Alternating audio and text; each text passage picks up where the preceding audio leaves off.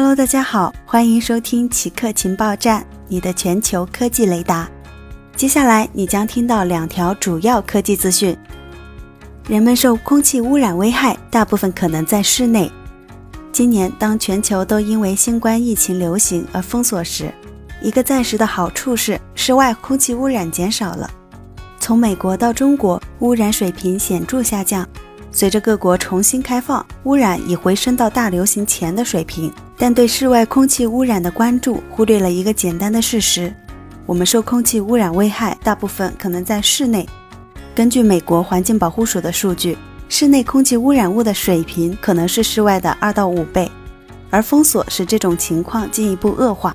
三月初至五月初，挪威智能空气质量监测仪制造商 AirThings 对美国和欧洲的数据进行分析。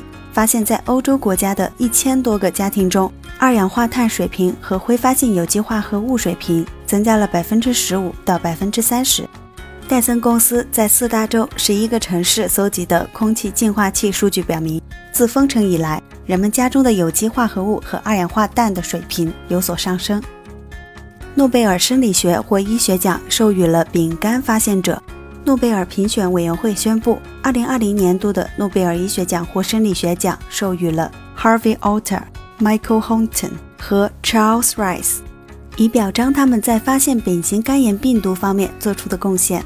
诺贝尔委员会指出，这三位科学家开创性的发现解释了肝炎病毒的一个主要来源，从而弥补了此前对甲型和乙型肝炎病毒解释的不足。他们三位的工作可以回溯到上世纪七十年代和八十年代，因为他们的成就，数以百万人的生命得以拯救。他们的发现也使得针对丙型肝炎的抗病毒药物得以快速开发。历史上，丙型肝炎第一次被治愈，为人类消除丙型肝炎病毒带来了希望。世界卫生组织估计，全球有超过七千万人患有丙型肝炎，每年会新增四十万人感染该病毒，病情表现出慢性症状。是罹患肝硬化和肝癌的主要病因。以上就是本期节目所有内容。固定时间，固定地点，我们下期见。